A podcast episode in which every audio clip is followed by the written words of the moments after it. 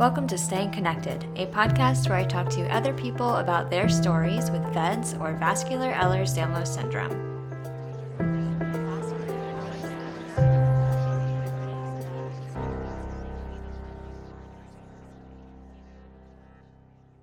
Everyone, and welcome back to Staying Connected. This is your host, Katie, and before we get into the show, I want to remind you that the views, information, and opinions in these podcasts are those of the individuals involved and do not represent the opinions of the Marfan Foundation. The Marfan Foundation is not responsible for and does not verify for accuracy any of the information contained in them, nor does the information constitute medical or other professional advice or services. This show is not produced by or affiliated with the Marfan Foundation or the VEDS movement.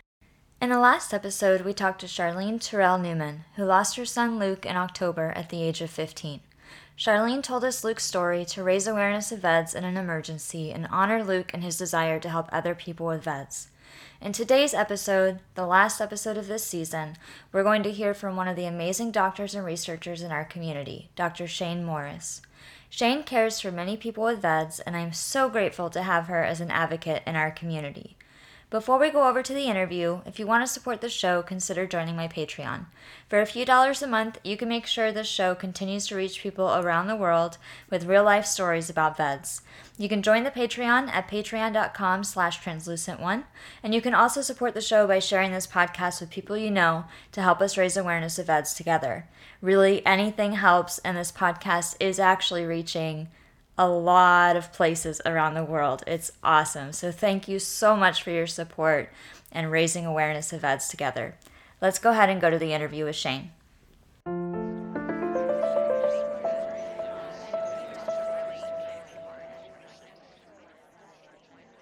Hey Shaine, I'm so excited to have you share your story on the podcast. I've really wanted to interview you for a long time. And um, why don't you go ahead and introduce yourself to the people who don't know you? Hi, so I'm Shaine Morris. I'm a pediatric cardiologist, and I'm currently practicing in Houston, Texas at Texas Children's Hospital, which is the pediatric hospital that's part of Baylor College of Medicine. I run our cardiovascular genetics program, which has a focus on connective tissue disorders, including vascular EDS. And how did you how did you get involved in this space to begin oh, with? Well, it's a little kind of a long story. So going way back to high school, um, you know, I had wanted to be an engineer, and then I had this fantastic biology teacher who inspired me, and I just wanted to be a geneticist. And I, through high school and college, I joined genetics labs to sort of do research. And the genetics lab I got in was a Marfan lab, and I, I really loved it. And um, I went on to medical school to be a geneticist. But then my the person who ran my lab was a cardiologist, and I thought what he did was amazing. So I decided to switch my career, decided to cardiology, but I always had this passion for genetics and that but it kind of it kind of died down a little bit. But after i had become a pediatric cardiologist and i was doing extra training i was doing extra training in imaging people knew i loved genetics and said well hey why don't you kind of combine this interest in genetics? Why don't you do some marfan imaging projects? And i just got really back involved in the space and and still loved it. And when i came on faculty at texas children's hospital they said why don't you run our cardiovascular genetics program which was perfect fit for me because i'd done genetics for you know, decades at that point. And so I was really seeing a lot of patients with Marfan syndrome. Um, and I think just the word started to get out, and I started having more patients come to our clinic with Loeys Dietz and vascular EDS. And then I just really was drawn to the vascular EDS community, just their strength and their rarity and how little we knew. And so then I've just really been involved with that community since since starting in faculty here. Yeah. So why don't we talk a little bit more about your involvement like with the community um, how many so how many families do you care for roughly? And you know what has really been impactful about that? Sure. So i think i probably have about 30 to 35 active families. I think we have 70 people that are involved in sort of our research program but that includes the parents and aunts and uncles. And so um, you know it just really just their passion to find an answer really drives me.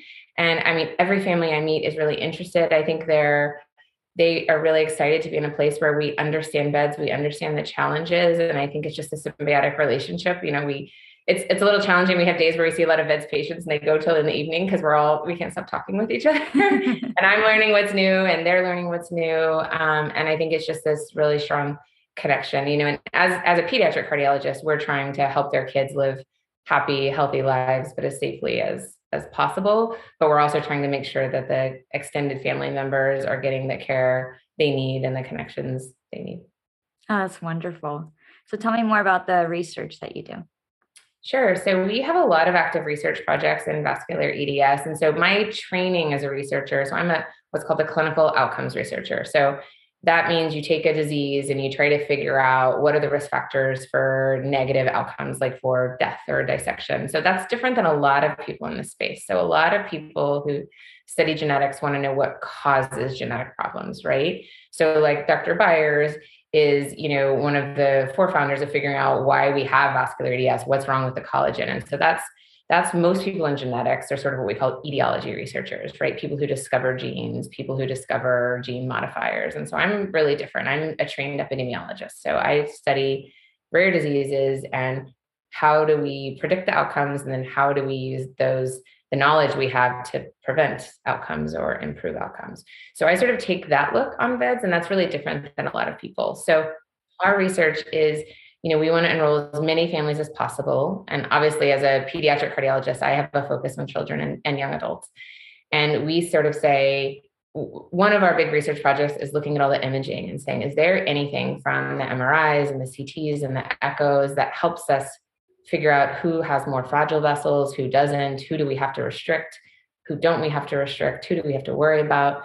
So we one of our projects is using vascular imaging to predict outcomes. We do a lot of perinatal, so around birth, pregnancy, and newborn um, research. Who can is there anything we can tell from the newborn period to help detect VEDS, or if we know they have VEDS, that we think might have better outcomes? Um, we also look at things like bone density, and then we also look at risk stratification. How can we just, if a five year old walks in, how can I say, you know, you're not at risk for 10 or 12 years of an event, or like, oh, we probably have to be watch you a little closer, watch you a little tighter. So it all has to do with sort of predicting outcomes to kind of be more informed and and know who's better a better candidate for certain therapies as they come. Yeah, that's really interesting. So this idea that you know, something that really popped out at me when you were talking is this idea that not everybody has the same exact risk. Like there's variations within our community to keep in mind. That's yeah. really that's a really great concept because I think a lot of people really like just I mean I just think of myself and like exercise, you know, and how much I used to love exercise and then when I was mm-hmm. diagnosed I found all this scary stuff online about what I shouldn't do and like very strict restrictions and yeah. and then I meet other people that were like, "Oh no, my doctor told me this or my doctor told me this." Yeah. And there's so much variation there? Well, there is. And we know, I mean, exercise is a great example of it's huge for mental health, right? Especially in children and young adults. It's a huge part of people's daily lives. It makes you feel better. And like I see kids that are diagnosed, I have a whole family and they're all motocross and they all have that, you know, and they don't have a null mutation. And and and I don't know how they did that for so many years and they still do. And then you have other families, you know, that have an event really early in their life or someone in their family. And how do we really, rather than it's not just mutation, right? There's other things. And and can we better understand so we can help reassure families? It causes so much anxiety and stress when you get a diagnosis, but I don't think we shouldn't diagnose people, but can we better risk stratify? Yeah, I love that. So if people want to get involved in your research, do they have to live near Houston or how do people get involved? Absolutely not. And you know, actually the pandemic helped with that. Our hospital used to have restrictions where um, to do this kind of research, we had to examine you in person or get a like a special release that we can examine your records, but you still had to be a patient of our hospital. But it's totally changed. So we can do everything virtually now, which is great we don't have the, you know, we'd love to examine people if we can, but we don't have to. So our biggest project now, so we just started a huge project called Clarity, and it, it's VEDS and Marfan and Loeys-Dietz, but it's at internet. We have it's 30 programs in the United States, and plus the Canadian group is now going to join us, cool. um, plus a group in Russia and a group in Pakistan. Wow. And yeah, yeah. And we're collecting patients. We're hoping to get as many possible. And what we're asking for is medical records, right? Medical records and then probably interviews to really get the information we need. And then we'll know what outcomes they have and we'll look at the retro, like past history of things that have happened. And then we'll follow everyone going forward. And we hope this is in perpetuity if we can keep getting it funded. But we, we're funded for the next few years. um, perpetuity so we can follow people along. And so this is one of the ways, which is neat because I mean, all the major hospitals and pediatric hospitals in the country are contributing. So we're really excited. That's wonderful. So, how does somebody sign up for that? So they can just email me, um, or I don't have my research coordinator's number handy. We're going to call it Clarity. We're going to get an email handle for Clarity, and our Clarity website, which is Clarity Registry, is going to go up soon, but it's not live yet. So for now, Shane M at bcm.edu can email me. Um, you could email the Marfan Foundation to email me, but um, we can get people registered. And the way that it'll work is that you can either register with us directly. If you register with us directly, we can interview you, we can call you back we can request your medical records. You can also register through your hospital. Um, the hospitals have the choice, though. They can either get all your information, but that's pretty um, hard work. Like it's pretty laborious for each hospital to do a lot of consents, and not everyone has the funding and research staff to do that. So we give them the option to just for us to extract records, but they have to get permission. So it's a little more depending how your hospital has elected to do it um, people do it in different ways. They may not get as many detailed records depending on their staffing, and or you can uh, enroll directly with us. But either way, yeah. So I'll put that information like in the podcast description. That'll be too, perfect. So yeah, and all the it's just gotten rolling. So most, I think we have three hospitals have their ethics boards and consents all set up. Um, but it's you know every week we're getting more hospitals that have the program set up. So that's incredible, and I think uh, so it seems like, you know, now, especially with the clinical trials coming up, and then also like this clarity study, we've got a natural history study. It just seems like research has kind of exploded for VEDS right now. What does that, does that like give you hope or how does that make you feel? Well, definitely. I mean, one of my, you know, one of my specialties is sitting rare disease, but it's hard, right? You can't, if you have 10 patients, it's really hard to understand how their different features affect outcomes, right? But if you can get 200, it can really help you understand. And the great thing about being recruited from these pediatric institutions is most of these are like super wonderful hospitals that are doing all the right things. And if we can get all the actual imaging studies and their medication information and everyone's contributing, it's just really, really helpful. And I think all these centers, you know, pediatric cardiologists are this funny group, like we're not surgeons, we're children's doctors. Um, but and so most people are really passionate. And um, it's really great that everyone wants to contribute and it definitely gives me hope and, and i think all these other people want to know how to help their kids too so well that's super exciting and i'll be sure to put that information in there. So if you're listening to this like there are there are so many opportunities to get involved in research now and coming up in the near future. So you know keep your keep in tune to that. I think you know to shaine's point too you know when you have 200 people it gives you a lot more answers than when you have 10 so the more people that enroll really makes a difference and clarity is enrolling up to age 45 because we want to do pregnancy outcomes we're working with dr russo so um, it's not just for kids it's also for their parents and other affected people and anyone who's even had a pregnancy been affected by a pregnancy been pregnant with someone with veds all of the if anyone sort of affected by veds that was touched um, you can even enroll if you're 50. We just would take your information from 45 and below. So it's it's pretty wide open. That's wonderful. So as a specialist like in this area that cares for a lot of families and people with VEDS, what is something that you would want emergency medical professionals to know? I think that's a big area that we're still really working on in this community. Yeah, um, I mean, the first thing and most important, I think everyone's community knows is that VEDS is different than hypermobile EDS and the kind of EDS that everyone is familiar with. You know, hypermobile EDS is so common. So, one, to know it's different.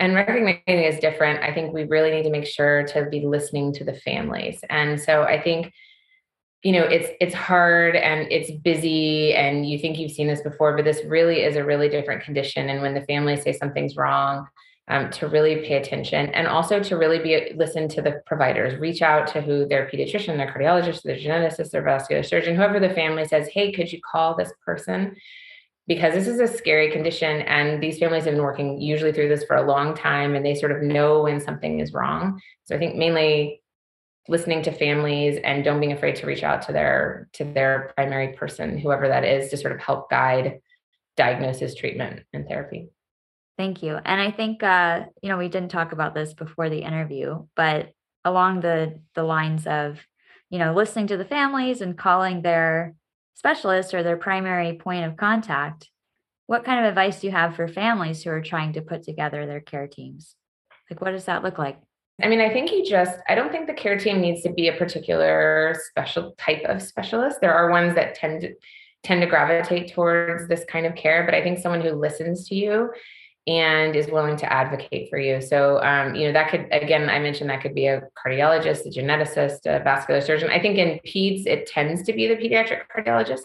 And in adult medicine, it tends to be the vascular surgeon or the geneticist. But it, I think anyone who really who really cares and is going to answer the phone and is going to advocate, I think that's the right the right person. And you still have other people on your team, but sometimes you just need someone to to listen.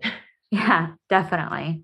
Well, thank you so much. Is there anything else that you would want the listeners to know about you, about VEDS, about your involvement? Well, I think one other thing is when we're talking about treatments for VEDS, I think people in the emergency room and surgeons and providers when they do realize that VEDS is different, I think it's it's really scary, and they're very worried that they're going to do something wrong if they do some sort of procedure or they do some sort of intervention. And we still get people calling saying, "We think that person needs this, but maybe we shouldn't do it." And just to remember that we all the same procedures, all the same things can be done in VEDS We just have to be careful and thoughtful, and you shouldn't decline treatment or be afraid of treatment. It just has to be done with the family, with the provider, and thoughtfully. But um, you know, we're seeing phenomenal outcomes now, and I've I think ten of my patients have had some sort of surgery in the last five years, and they've all done great. And so it's just um, you know changing that mantra um, that we try to not touch them at any cost of just going through this treatment programs thoughtfully. Thank you so much. I really appreciate that. Yeah, no problem. And I guess the other thing is just to really keep talking with your provider you know we learn from you and i know it's hard you know sometimes you think that doctors have all the answers but in these rare diseases i'm i'm so happy i mean i think people in the veds community understand this but it's really important to advocate and say hey i see a difference hey i see a pattern hey can you tell me more about this? Or hey could we work on this together? I think that's how we learn. And you know we don't have a lot of the answers in VEDS yet and we need to figure it out. And just keep working with your doctors. Don't don't worry about you know asking lots of questions. Don't worry about advocating because I think that's how we're gonna gonna move forward. Yeah, I I really like totally 100% agree with that. Like it's it is challenging and frustrating as somebody with VEDS to continually have to be that person to keep like pushing sometimes is difficult. Like you just want to you just want to stop sometimes. You're just yeah. like I don't want to fight anymore. I don't want to I don't want to um but being your own advocate or if you're a parent being an advocate for your kid if you know something is wrong you have to advocate for yourself because there's so many like this is a rare disease and yeah. you know not everybody knows about it so that's right. And we're trained in medicine you know to be all knowledgeable and to help families through and to guide them. And we do that our best. And it's also this default for most things we know a lot more than the patients you know and we know uh, way way more because we do this every day all day. But and it's also an instinct as a physician to be like i know more than you you know like because usually we do. But in these conditions you just have to you know realize that a lot of clinicians you see are that's not going to be the case and it's going to have to be teamwork yeah and so then for the clinicians too that open-mindedness when you're approaching somebody with mm-hmm. a rare condition that maybe you don't know all of it yet yes. is mutually beneficial to everybody i think well, thank you so much, Shaine, for coming on the podcast. And I'm just so grateful to have you as part of our community and really involved with us. Like it is a tight knit community and like you're in it with us. And I love that. Oh, well, thanks. I'm really excited to be part of the community. And I really do see like my patients as part of our family. My whole, my whole family knows all about VEDS, my kids. And, and um, I'm just really excited. I, I, do feel like I'm part of the community and uh, it's really an important part of my work. So, really. thank you.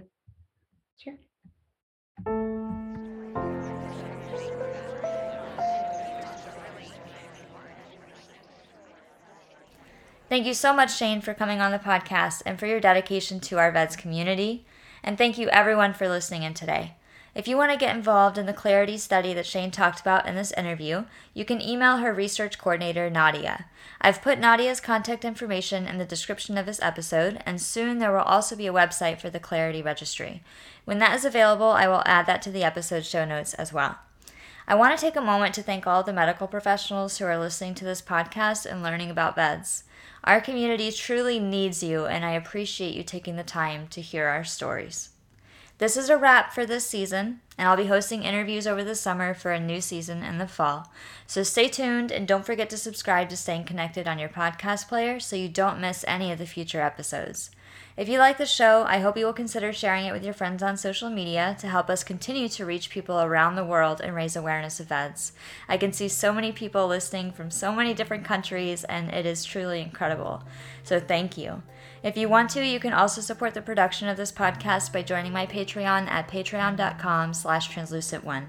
Big thank you to my first patrons who have already joined and are supporting the show in this way. Thank you so much, everyone, and I will see you soon.